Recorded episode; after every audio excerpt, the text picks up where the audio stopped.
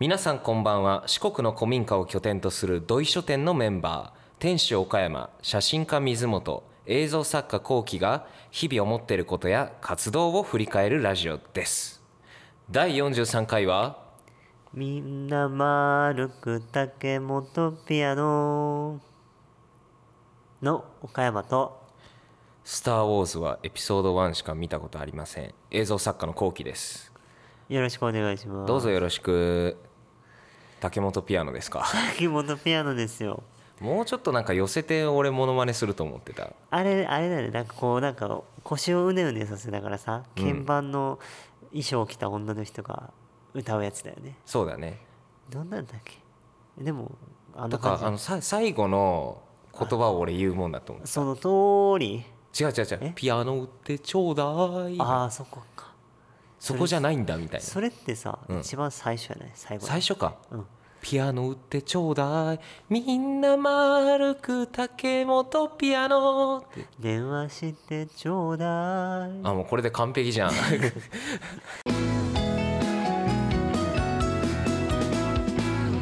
土井書店ラジオ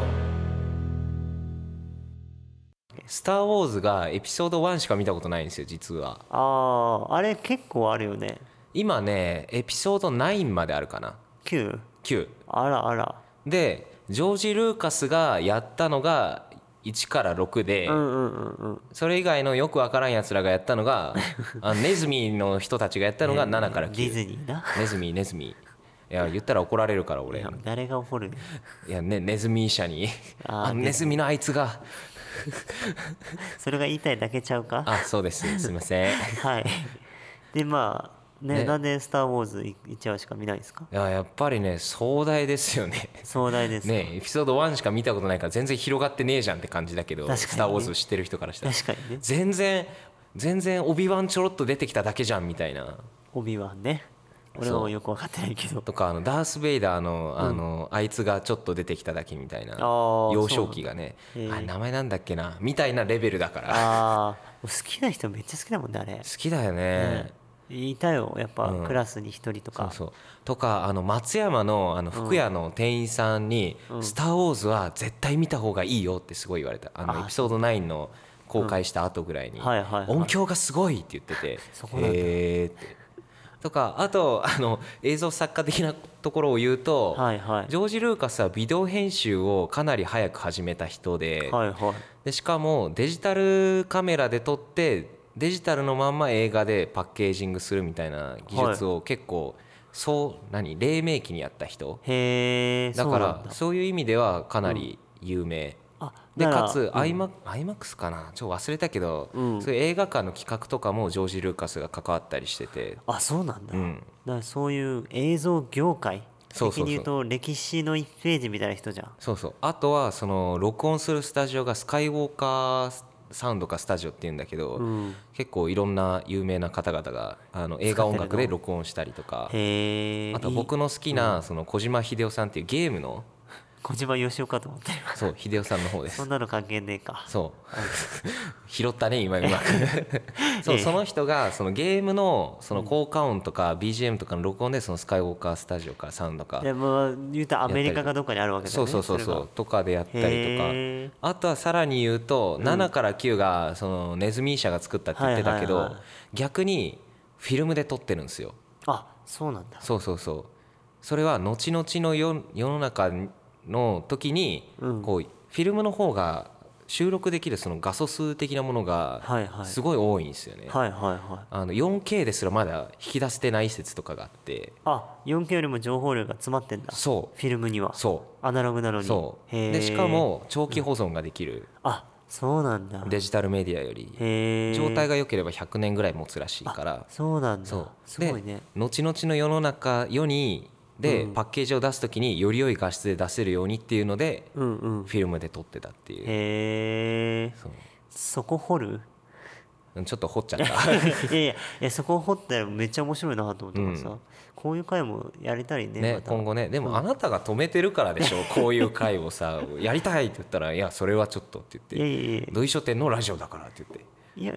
これぐらいだったらいい気がするあそう、んまあこれはねあのソロでラジオやるからもう俺あやるんだそうそうあのーボーイから抜けて布袋がソロ始めたように俺もソロ始めるから多分どっかで。はい頑張ってください、というわけでですね、はいあのなぜこういう前振り前振りで5分ぐらいも使いましたが、えーなぜこういう前振りなのかというと、はい壮大な CM ですよこれから話すことは、はい、何を話す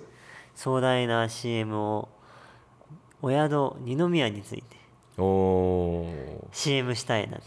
思いコマますーシャルですねコマーシャルです、はい今回コマーシャルでございますねコマーシャルのしかも前編ですねこ今回は前編そう、はにい二回にわたって二宮お宿二宮に泊まりたくなるようなことを喋っていこうというのが今回の趣趣旨旨というわけで、えーはい現状をねちょっとまず知りたいんですが、はいどうなんですかね今そのお宿二宮ってまずうんどうどういう宿なんですか、そうだよね、うんまあお宿二宮って名前から宿ってことは分かるんだけど、うんえっとこれはですね、うん一棟貸しうん、一棟貸しのお宿ですはい、加えますと、うん情報を加えますとですね、はい、えっ、と古民家でございます、はいはいはい古民家の一棟貸しのお宿です古民家の一棟貸しのお宿もう一つ加えますと、うんそれが文化財になってるようなおー結構由緒正しいおおあの古民家一棟貸しの宿でございますはいはいこれもう一個はいうんいい よ貸してくれ言っていいの言ってういいんでまあそういうね古民家でいい雰囲気がすごい残ってるから文化財にもなるぐらいうんあそういうのも含めて現代の人にもそういう昔ながらの、うんうんそういった空間だったり時間を味わっていただくようなお宿ですはいはいはいはいであのゴールデンウィークとかもね予約入ったりしてますよねポツポツああもう入ってますねねだからやっぱりねお宿ってそういう5月とか8月とかシーズンになるとね人気になりますよねねお庭もね綺麗でねこの間生垣を植えたかそうらだよあの3月にねねあの庭の木をねね生垣やら果樹やらを植えましたけど、うんそういうのもねえっ、となんかちょっとした企画としてイベントしたり、そういうあのお宿もやりつつちょっとしたイベントもやりつつみたいなことをしてるような、はいはいそれがお宿二宮ですなるほど皆さん分かったかな はいまあイベントと宿ですそうですね簡単に言うとでなぜ宿を我々がやっとるのかというところですよ先生そうですよね、うん我々元ホテルマンとかではないんですよね、全くないズブの素人ですよ、ズブの素人うんズブの素人うん、素人の中でもさらに素人みたいあなあなるほどねもうかじってすらない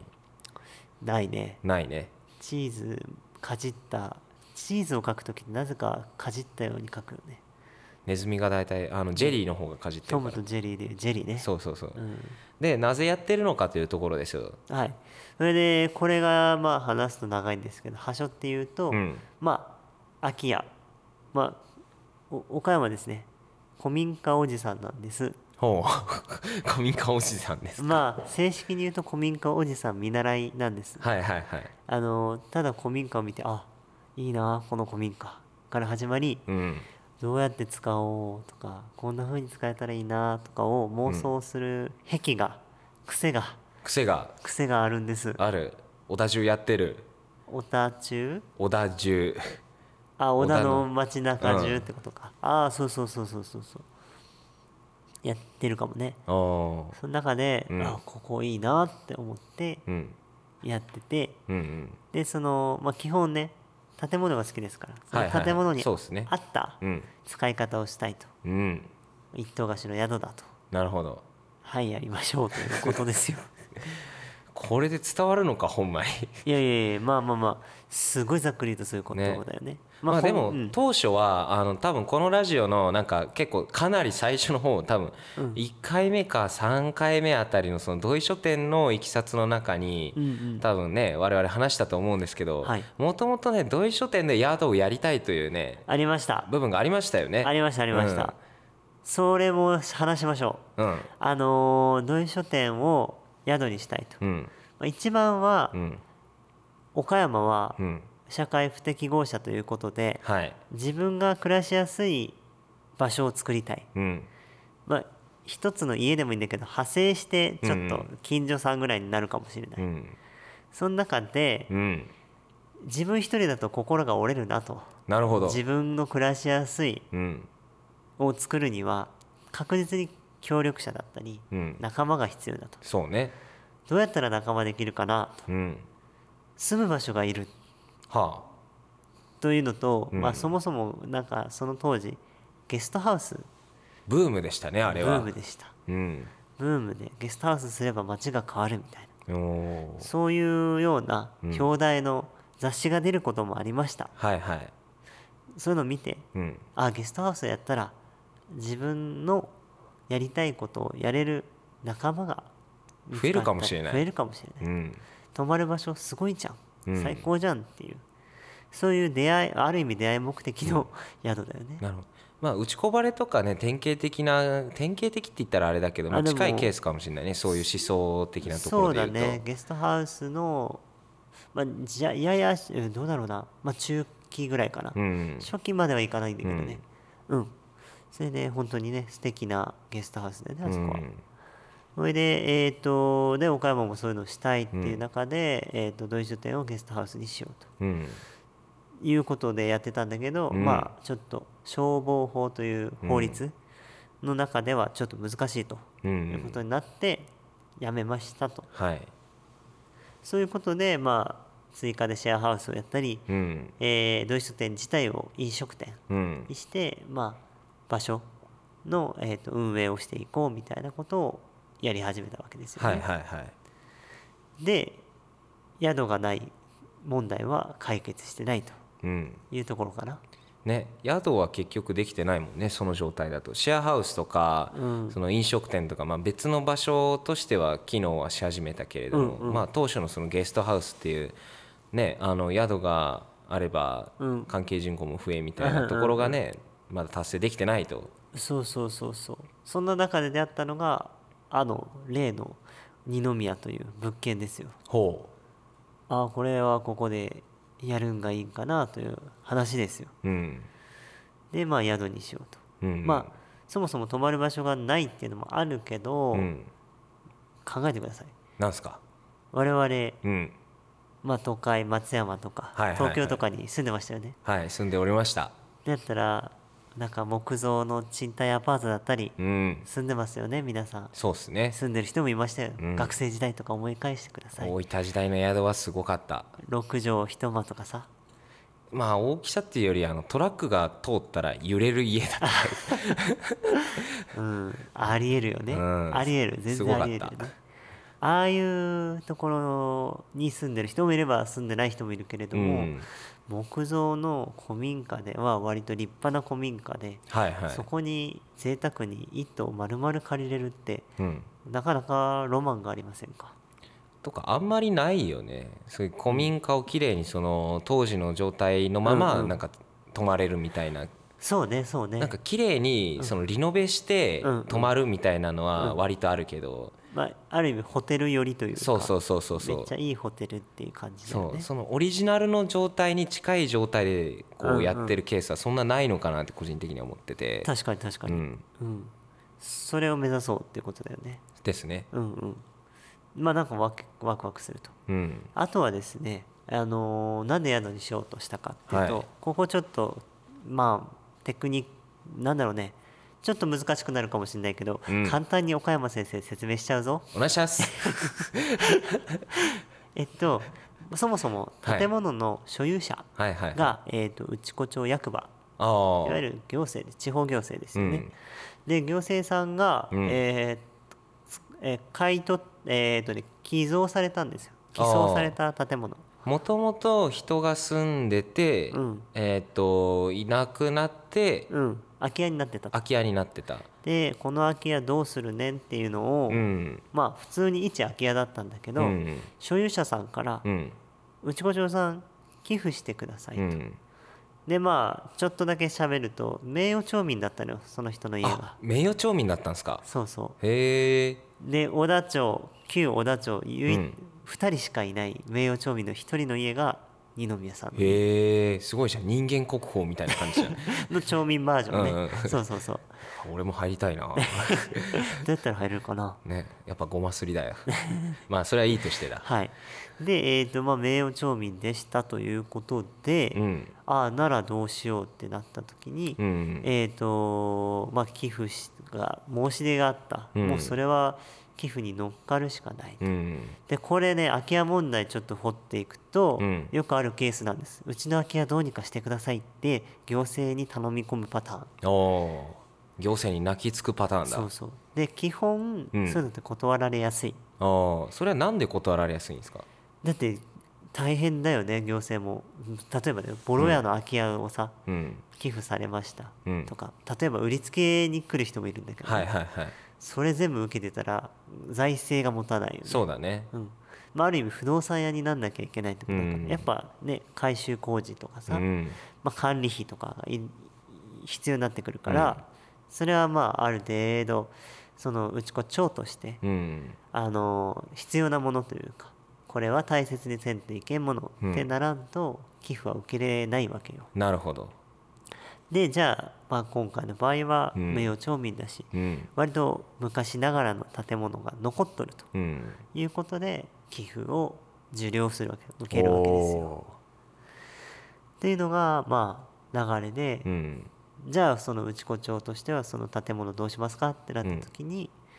まあえっ、とどうしようかなって中で、うんえっ、と悩んでたと。はいはいで今そのここから内子町公共施設うん公共施設の話題に入っていくんですけれどおも行政批判 か政治があの事実を述べるはいちょっと批判といううかただはい述べてくださいあの10年ぐらい前からだと思うんだけど、あの公共施設って赤字多いよねみたいなまあ、黒字のところを逆に見たことがないよねそうそうそうてかまあそういうもんなんだけど基本的にそなうんそかう行政がやるものってねでねその裏には市町村合併っていう話があるんですよ、ほ市町村合併ってう、うん、言ったら吸収された方と、まあうん勝ち組と負け組がいるわけですよはいはい、まあ吸収すした方は勝ち組だよね、うん、吸収された方が負けだと負けうんまあ簡単に言うと自分たちが持ってた財政が全部吸い取られたり、うん人員も吸い取られるわけだから、まあ、町民からしたら嫌だね、うんそれで成り立ってたお花屋さんだったり商売やってた人もいるわけだからさ、うん役場の前で居酒屋をするとかしたらさ、うん役場の人が100人から5人に減りましたとかだったら、商売上がったりじゃん。っはい、てことでそういう町民たちをなんとかうんあの納得させるために、まあ、お金をばらまくというか、はい君たちにいい建物とかうん、体育館とかいろんなものを作るんですよ。うんうんああそんないいんすかみたいな、うんうん立派なもんせっかくだったら立派なもん建てようっつって、うんもうその町の規模に合わないぐらい大きいのを建てて、はいはい赤字がいっぱいっていううんでその平成の大合併っていうのがうちこちの場合2000年前半ぐらいうんだよねまあまあ全国的にそれぐらいなんだけど、うん平成の大合併ってやつよはいはいじゃあそれもう維持できなくなったよねって言い始めたのがその10年後っていう感じはいでそれがまあいやいらいわゆる10年前ぐらいの話なんだけど、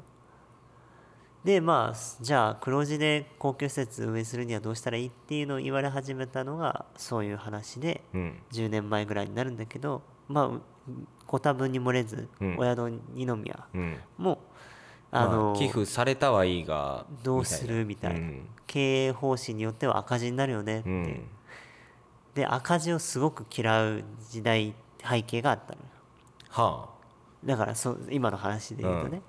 ああの垂れ流してんのに嫌うそうそう実ねあの裏ではというか、うん事実事実としてはいろんな施設でいろんな赤字を出してるんだけど、うんこれからやるものはなるべく黒字にしよううーんという背景がありはい 同意書ってんじゃないごめん先生 二宮はね、どうにかして黒字経営をするにはどうしたらいいかって話になって、うんまあでもそうよねお金を稼ぐってまあ大変じゃないですかまあ生優しいもんじゃないですよねってなった時によくあるパターンというか、うんうんまあ成功法といううかんでは、よくあるのは飲食店にしましょうはいはいで売り上げからうんそういう光熱費とか維持管理費を出そうというパターンうと、ん、お宿にしましょうとおおお宿の売り上げからそういう経費を出そうと、ー、うん、まあ、大体2択が多いかなはいはいで二宮の場合はお宿になったとなるほど、いうところがうんある種二宮邸の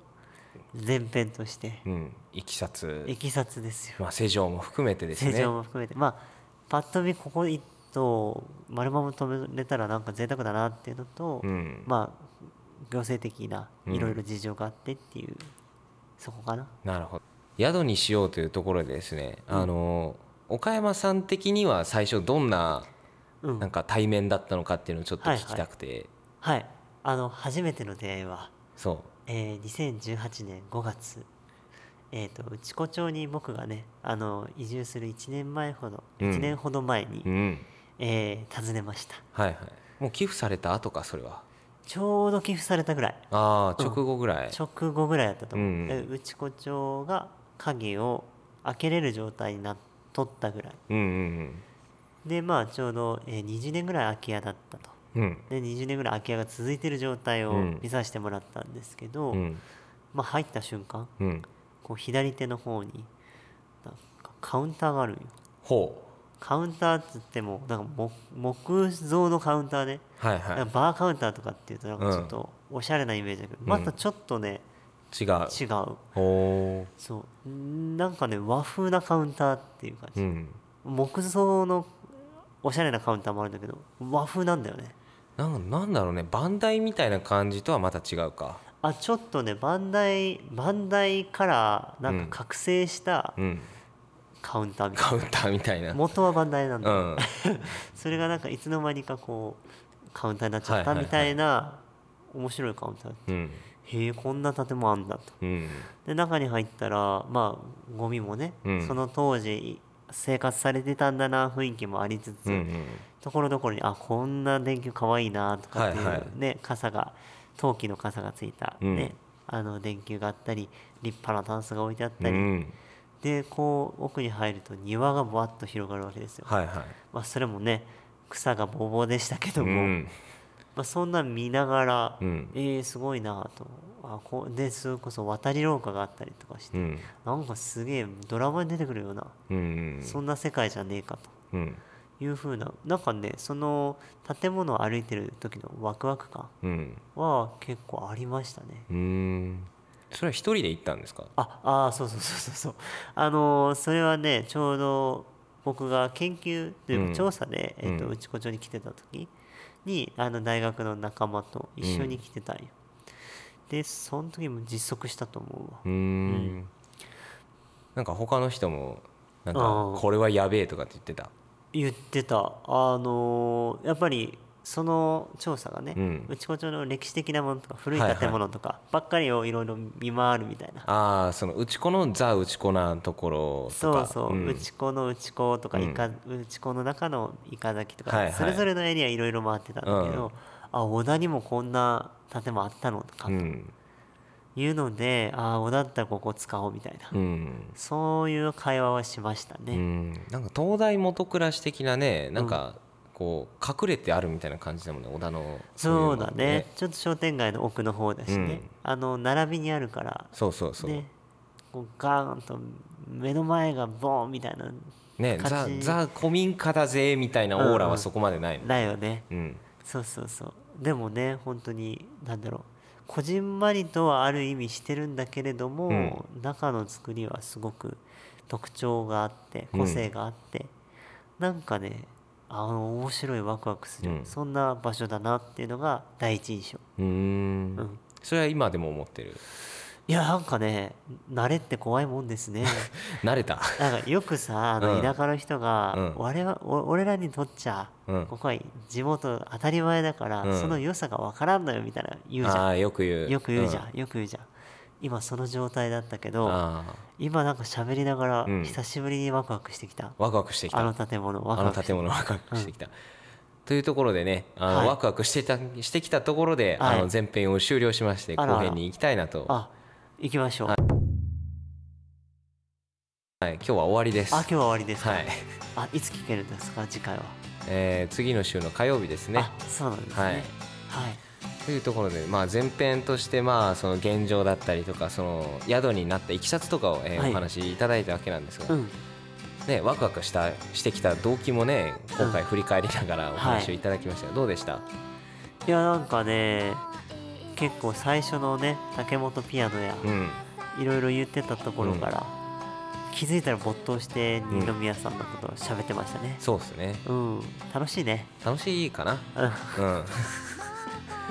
はいね二宮香美さんのことは全く掘らなかったけど今回前そう半でですねまあうん名誉町民ってことだけインプそうだねットされたかな、うんぐらいだね俺もなりたい名誉町 民はいねその方法も考えましょうそうだねははいいというわけで、えー今回お送りいたしましたのが、えー映像作家のこうきと店主の岡山が岡山でした皆さんさようなさようならら今も昔